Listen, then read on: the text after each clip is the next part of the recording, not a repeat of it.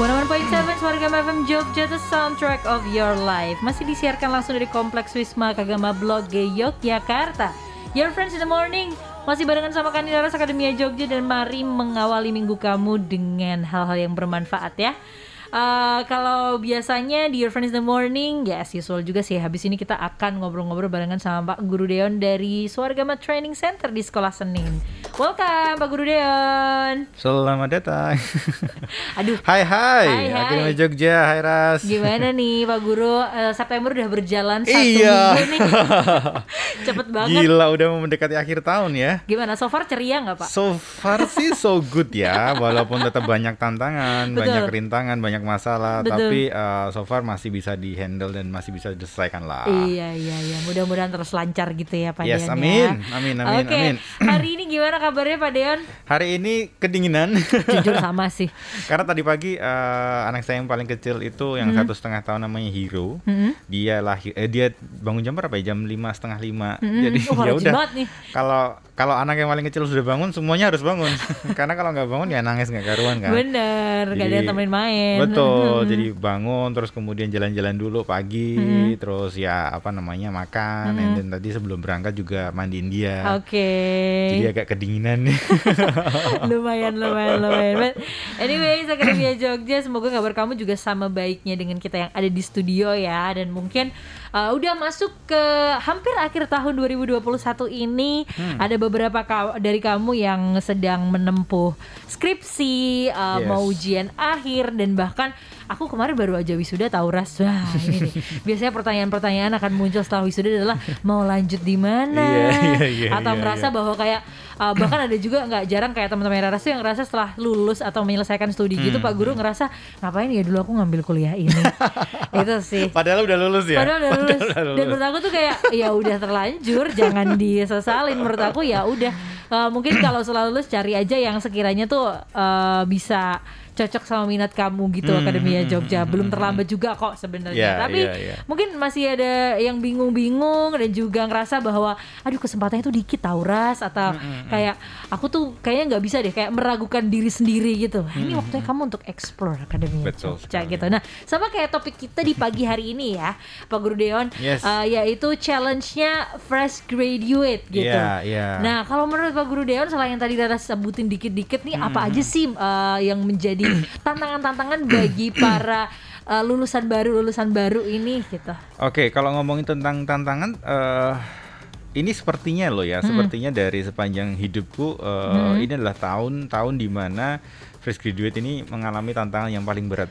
Sepertinya loh ya, Iya karena sih. eh, aku dan Raras juga nggak ngerasain kan, Ha, ha, kita ha, cuma ha. bisa melihat dari dari luar gitu. Benar, benar. Cuman kalau dibandingkan dengan dengan dengan aku dulu lulus eh, begitu lulus itu cari kerjaan itu relatif lebih mudah Betul. kayak relatif lebih mudah terus karena nggak ada pandemi kan Ha, ha, ha. nah kalau di akhir-akhir ini di tahun-tahun ini terlebih di 2020 dan 2021 ini ini tantangannya berkali lipat ganda gitu loh Aku karena setuju. apa saingannya bukan hanya sesama uh, fresh graduate Iya. saingannya bahkan sama orang-orang yang sudah berpengalaman yang mereka dirumahkan atau di PHK atau kemudian mereka cari tantangan baru jadi Bener.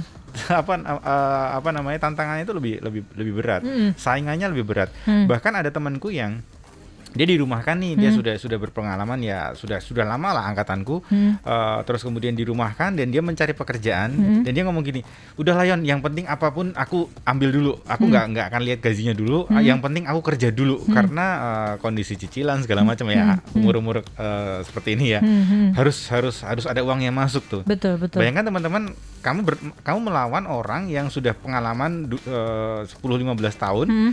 dengan gaji yang mungkin mau digaji sama dengan fresh graduate itu loh. Iya, iya, iya. Kalau aku iya. perusahaan, aku kan ya udahlah yang berpengalaman 10 tahun Oh, daripada anak-anak baru yang belum ada eh, belum ada pengalaman. Gajinya sama pula. Iya.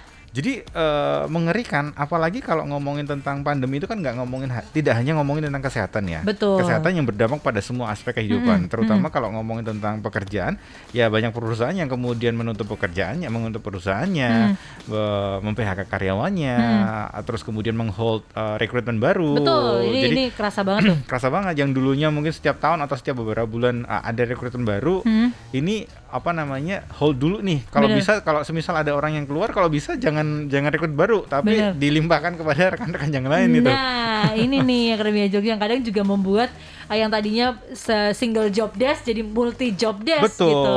Dan kalau ngomongin tentang lulusan ternyata dari tahun 2000 eh, apa namanya 10 hingga 2021 ini kenaikannya dua kali dua dua kok 2,2 kali lebih Wow. banyak. Wah, lebih Jadi kalau kalau tahun 2010 kemarin itu sekitar eh, 6,4 juta, Hah? sekarang itu 17 juta.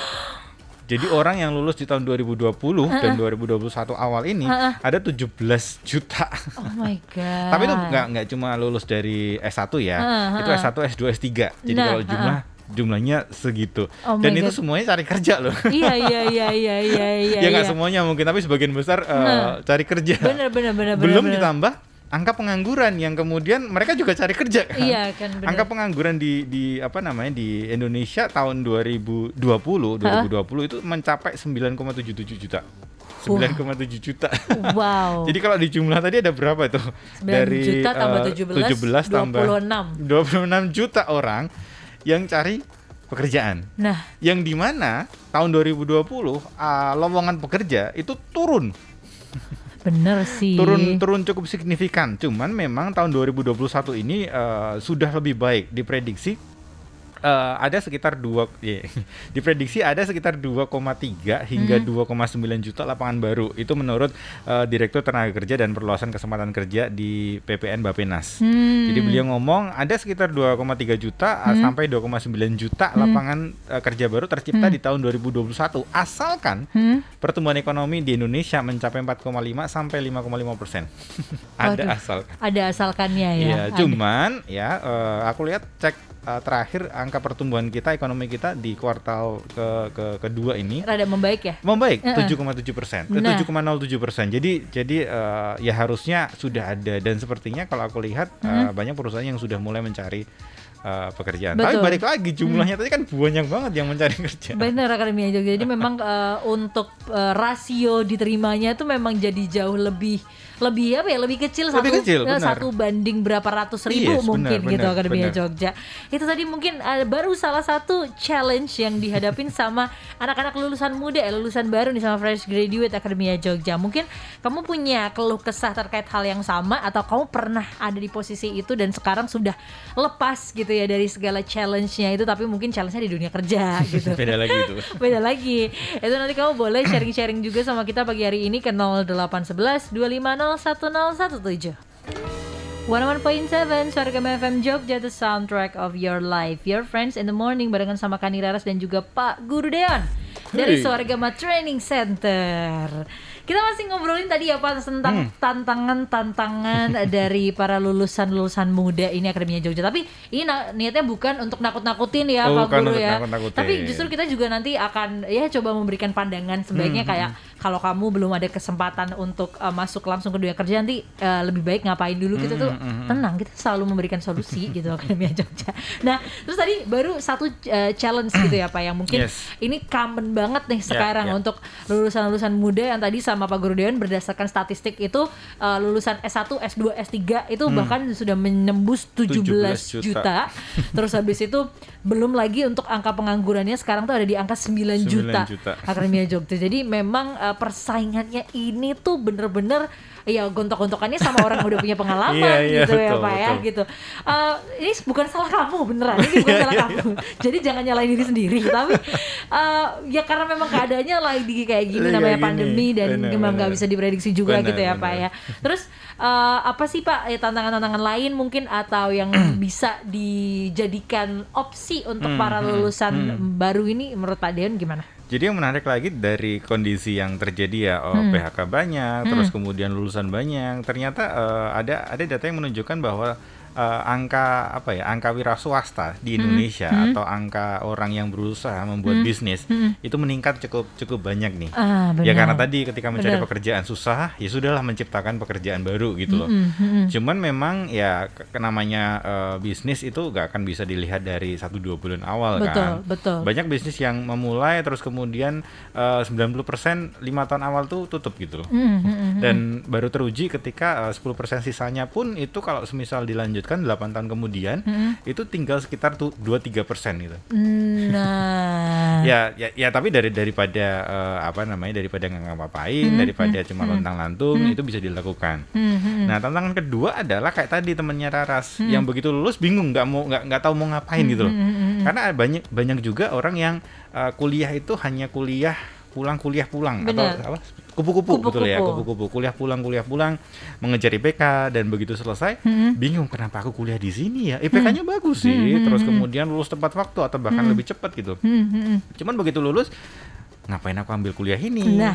terus aku kalau kerja di bagian ini kok kayaknya nggak nggak nggak seret Heeh, aku heeh. sudah cukup eh, cukup dengan tiga setengah tahun atau empat tahun ini menggeluti dunia ini mau mau lanjut aduh kok kayaknya nggak banget jadi jadi bingung nggak ada nggak ada tujuan Iya. lontang lantung dan ya ya terus kemudian kerjanya ya udahlah asal-asalnya yang penting dapat kerja dulu. Heeh, heeh. Nah ini tantangan yang kedua. Jadi Heeh. ketika eh, apa namanya eh, saran saranku sih ketika sebelum kita lulus sebaiknya Heeh. kita harus punya tujuan yang yang yang bagus dulu nih. Hmm, hmm, hmm. Kalau Stephen Covey pernah mengatakan Stephen Covey itu eh, apa ya tokoh tokoh dunia lah yang Hmm, dia hmm. menulis Seven Habits yang Hmm. bukunya itu luar biasa bagusnya. Hmm. dia menulis dalam satu habit di dalam Seven Habits itu mengatakan eh, apa bikin of the bikin the end of the mind.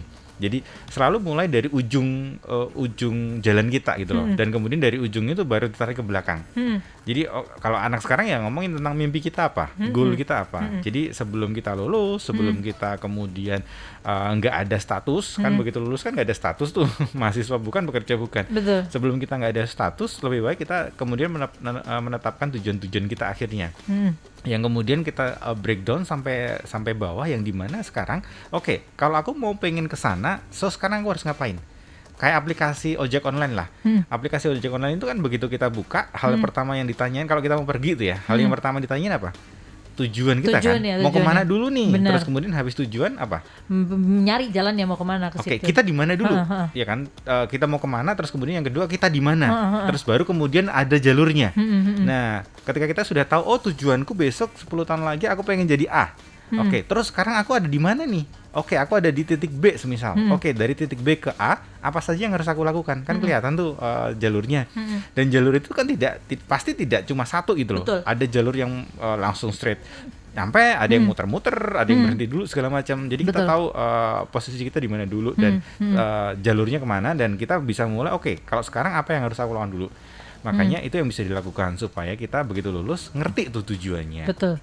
Terus yang kedua, ada orang-orang yang begitu lulus Hmm. eh, mereka terlalu idealis. Ah. Yang eh, kayak ka- kalau dulu itu ada yang namanya sidul anak sekolahan. Laras tahu nggak sidul? Tahu tahu. Tahu ya. Tapi ngikuti nggak Enggak, eh, enggak ngikutin sinetronnya? sih. Cuman kok- tahu, cuman tahu. Tahu ya. Kenapa ja- tuh Pak kok kayak sidul? Sidul itu eh, dia adalah tukang insinyur kalau Hmm. di, di dikatakan dalam film itu kan tukang insinyur dia Hmm. lulus eh, teknik terus kemudian dia nggak mau kerja selain apa yang sudah dia pelajari di kampusnya. Ah, yaitu oke. yang berhubungan dengan teknik. Dia ditawari macam-macam bahkan dia ditawari perusahaan oleh eh, calon calon istrinya eh, mertua calon istrinya segala macam. Dia mau ditolong temannya untuk untuk eh, bekerja di tempat lain yang gajinya lebih gede dengan posisi yang lebih bagus. Dia menolak semuanya. Hmm. aku nggak mau aku pengennya kerja sesuai dengan apa yang aku eh, pelajari di kampus gitu loh. Hmm. dapat dapat Hmm. cuman prosesnya lama memang dan dia memulai dari dari awal ya we- ya walaupun kemudian di ujung ujung eh, sinetron itu dia sukses gitu ya Hmm, hmm, hmm. Teta- tetapi eh, kalau ngomongin tentang zaman sekarang Hmm. yang tadi lowongan pekerjaan semakin sedikit Hmm. ngomongin terlalu idealis itu eh, resikonya mungkin terlalu banyak Betul, ya, ya, ya, resikonya ya. terlalu banyak. Eh, ada baiknya kita bolehlah ideal, idealis boleh. Hmm. Cuman eh, ada sisi yang di mana kita juga harus fleksibel, Iya, iya, yang iya, di mana iya. kita bisa melihat realitasnya seperti apa nih sekarang. Iya, iya, iya, iya. Kalau semisal tidak bisa dipaksakan ya jangan dipaksakan dulu. Hmm, hmm. Walaupun nanti ada satu titik, ada satu waktu di mana kita bisa kemudian eh, kayak membayar lunas utang kita dengan idealis kita yang dulu gitu loh, yang Nah. yang belum terbayarkan. Hmm. Oke, ini udah waktu yang tepat, aku akan akan kembali ke idealis eh, idealismeku gitu. Hmm, hmm. Monggo silahkan. Hmm. Jadi itu tantangan yang yang kedua sih. Hmm. Jadi hati-hati dengan eh, idealisme, Hmm, idealismemu. Iya iya iya iya dan ngomongin juga soal uh, terlalu idealis ini sebenarnya Akademia Jogja uh, betul nggak apa-apa. Cuman kadang-kadang tuh kesannya kita jadi kayak ngelewatin kesempatan-kesempatan yang harusnya bisa kita ambil Hmm. gitu loh. Dan ternyata siapa tahu kesempatan itu tuh yang tidak pernah kamu sangka sebelumnya, tapi ternyata kamu bisa bagus banget di bidang itu. Whoever knows gitu. Iya, iya benar-benar. Oke gitu Akademia Jogja. Nah eh, itu nih baru dua tantangan yang dihadapin sama generasi-generasi baru lulus alias fresh graduate ya yang tadi disampaikan sama Pak Guru Deon. Sebentar lagi kita akan kembali dan juga ngebahas terus baiknya gimana nih kalau kita udah menghadapi tantangan-tantangan itu emang nggak ada cara lain untuk ngelewatinnya. Oh ya jelas ada gitu ya. Jadi kamu jangan ke mana-mana. Stay tune cuma di Suara Gama FM. Suara Gama.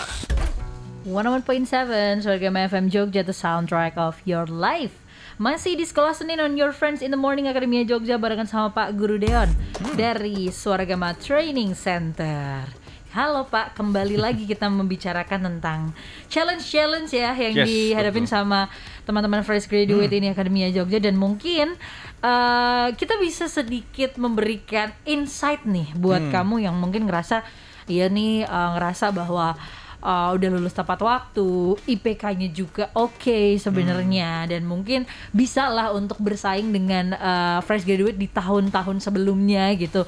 Tapi eh, mungkin juga ada alasan-alasan nih Akademia Jogja yang mungkin dijadikan sama satu perusahaan untuk eh, menjadikan pertimbangan eh, untuk menerima kamu gitu loh. Karena kadang-kadang kan memang selalu gitu juga ya Pak. Maksudnya kadang-kadang perusahaan kan suka ngelihat kayak eh, eh, tentang sejarah organisasinya kamu gitu. Maksudnya Iya, kamu iya. pernah ikut BEM kah, kamu pernah ikut organisasi apa atau kamu pernah ikut course apa, kamu pernah punya sertifikasi apa kayak gitu-gitu tuh juga ternyata diperhitungkan Akademia Jogja. Nah, itu gimana nih menurut Pak Deo nih untuk kiat-kiatnya untuk teman-teman fresh graduate sendiri ini? Oke, sebenarnya kalau ngomongin tentang uh, perusahaan besar, ini ini ini belum semua sih kalau di Indonesia. Tapi kalau di luar sana, ya walaupun saya tahu beberapa perusahaan besar di Indonesia yang memang uh, base-nya base-nya uh, di luar sana, itu sudah tidak lagi melihat uh, apa ya sertifikat, bukan sertifikat IPK, uh, ijazah itu sebagai poin utama. Nah. Jadi mereka lebih melihat uh, pengalaman yang sudah dilakukan selama mereka berkuliah atau selama fresh graduate ini berkuliah atau uh, berorg- uh, berorganisasi dan dan macam-macamnya. Bahkan ada yang juga melihat uh, portofolionya. Ketika semisal perusahaan A mencari seorang desainer, dia nggak akan lihat kamu lulusan mana, tapi kamu sudah buat apa dan bu- uh, buatanmu seperti apa gitu. loh Yes. itu yang kemudian sekarang lagi ngetren-ngetrennya nih dan dan mungkin 5-10 tahun lagi itu sudah jadi sesuatu yang umum gitu loh yang Nah. yang namanya IPK itu sudah bukan lagi poin utama kalau sekarang kan dicari pekerja ini Ha-ha. terus syaratnya IPK lebih dari sekian gitu Iya, kan betul, betul. itu biasanya sudah uh, banyak banget yang ada ada syaratnya itu Ha-ha. mungkin 5-10 tahun lagi syarat itu jadi syarat nomor 4 nomor 5 bahkan nggak ada gitu Iya, iya, iya, iya. Nah, yang menarik eh, selain tentang skill hard skill tadi, Yes. eh, perusahaan-perusahaan sekarang juga melihat soft skill si anak-anak ini. Nah, iya nih Akademia Nah, yang di mana yang yang menjadi apa namanya yang menjadi pri- keprihatinan saya adalah eh, banyak kampus yang tidak kemudian melengkapi si mahasiswa ini dengan soft skill yang mumpuni. Ah. Kenapa saya bilang seperti itu? Karena eh, saya sering banget eh, ketemu dengan eh, mahasiswa yang kemudian ikut di kelas STC gitu ya. Hmm. Ketika ditanyain contoh soft skill yang paling paling sering adalah ngomongin tentang public speaking karena Hmm. STC kan ada kelas public speaking gitu ya. Ketika saya tanya eh, emang di kampus nggak nggak diajari gitu? Hmm. Enggak mas, enggak sama sekali. Dan yang yang lucu lagi adalah kampus nggak ngajari, tapi kampus mewajibkan mahasiswanya bisa Hmm. Nah. presentasi. Nah, dan- gimana tuh kok bisa? Ya gitu? dan ada nilainya gitu loh. Iya, iya, nggak iya, iya. diajari tapi harus bisa. Makanya kemudian anak-anak ini eh, belajar di tempat lain yang di di di mana STC juga juga ada kelas public speaking kan. Itu contoh tentang eh, skill eh, soft skill yang yang yang eh, harus dimiliki contoh tentang public speaking. Bahkan ngomongin tentang public speaking itu ada ada eh, hubungannya dengan kepercayaan diri sama negosiasi. Mm-mm. Yang ini ada hubungannya dengan ketika nanti wawancara. Nah, ini eh, apa namanya? Saya pernah di sharing sharing sama beberapa HR di Jakarta gitu ya. Karena dulu saya kerja di Jakarta, hubungannya selalu dengan HR. Eh, dan mereka ngomong gini, "Git, eh, tolong dong itu anak-anak di Jogja, lulusan Jogja itu tolong diajari negosiasi kayak, tolong diajari eh, berani ngomong kayak, tolong diajari pede gitu loh kalau Iya, iya. ngomong percaya diri." Emang kenapa? Ya kalau di sini kalau di semisal ditanyain gaji gitu loh. Aduh, orang-orang Jogja, lulusan Jogja itu bukan semua ya. Hmm. Eh, sulit untuk kemudian dengan percaya diri, ya saya mau gaji sekian karena A B C D F G. Hmm. Biasanya akan dikembalikan ke kita. Ya udahlah terserah Bapak Ibu berapa eh, range-nya di sini, saya akan mengikuti gitu. Hmm. Padahal kita pengen orang-orang yang datang ke sini tuh eh, punya kepercayaan diri, ya saya mau sekian. Hmm. Nah, walaupun nanti uh, nggak mungkin nggak akan tercapai dengan angka sekian, tapi Hmm, hmm. melihat dulu anaknya ini mau untuk menjual diri, Betul. berani bernegosiasi dan Betul. percaya diri dengan uh, apa, yang, dia punya, gitu loh. Itu yang yang kemudian uh, anak-anak Jogja uh, apa namanya HR Jakarta itu kadang uh, gregetan gitu. Iya iya iya iya. Karena mereka tahu kualitas lulusan Jogja itu bagus-bagus. Iya iya iya. Cuman negonya itu kurang berani. Barangnya sudah bagus, tapi harganya belum berani untuk Iya. uh, mematok gitu loh. Betul, itu salah betul. satu hal yang hubungannya dengan uh, soft skill. Betul. Lalu kalau ngomongin tentang kesiapan lagi, uh, ini ini yang menarik nih kan sering ya kita lihat meme-meme itu Hmm. Dibutuhkan uh, apa namanya karyawan Hmm. yang sudah berpengalaman. Oke, fresh graduate nggak punya pengalaman. Iya, betul. Untuk mencari pekerjaan pertama harus punya pengalaman.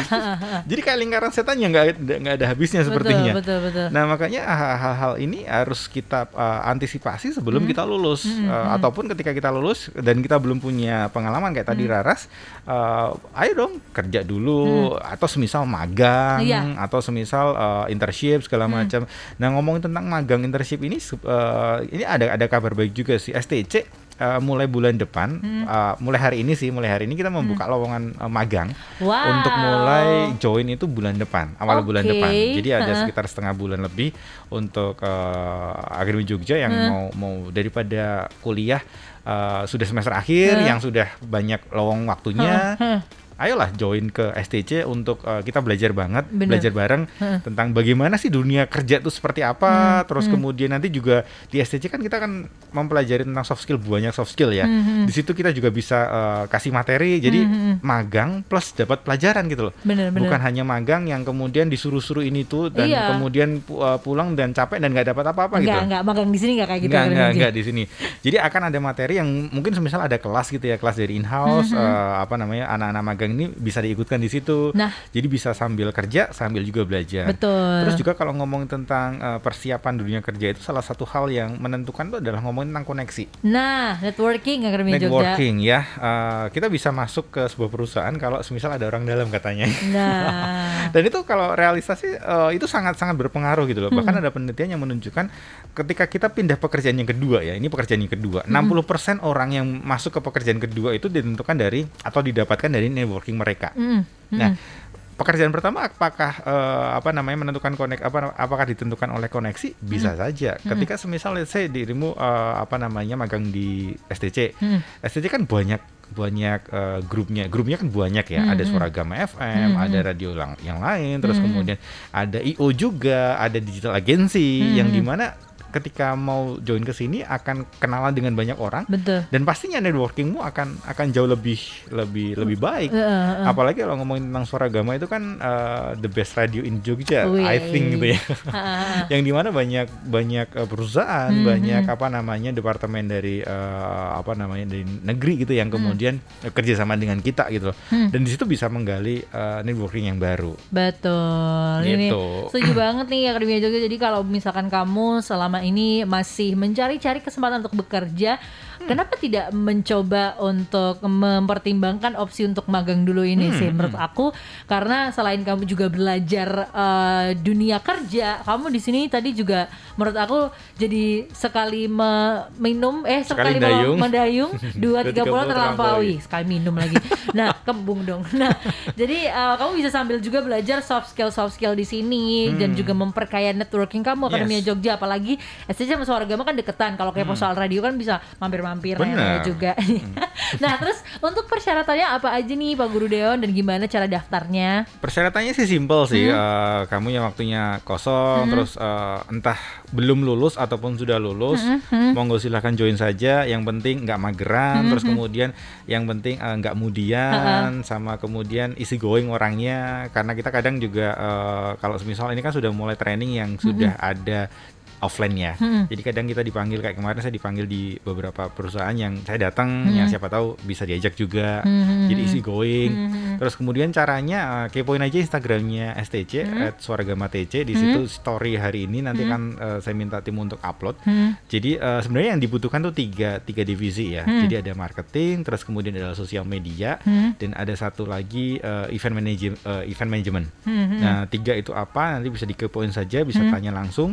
Uh, di Instagram @suaragamatc atau langsung WA saja di 0856 2727 323. Nah, ini buat kamu yang tertarik untuk magang Akademia Jogja, syaratnya lo simple, Simple, banget. yes. Yang penting kamu nggak mageran, kamu orangnya easy going dan boleh ini untuk kamu yang mungkin udah kuliah semester akhir sambil Boleh. ngisi uh, waktu untuk bimbingan skripsi ya kan. Terus juga buat kamu yang sudah lulus juga nggak apa-apa banget, nggak masalah kita terima. Yang penting itu tadi syarat yang nggak mageran. Oke, kalau kita Akademia Jogja jangan lupa kepoin untuk informasi lainnya di @swargamatec ya Pak Guru Yes. Deon ya.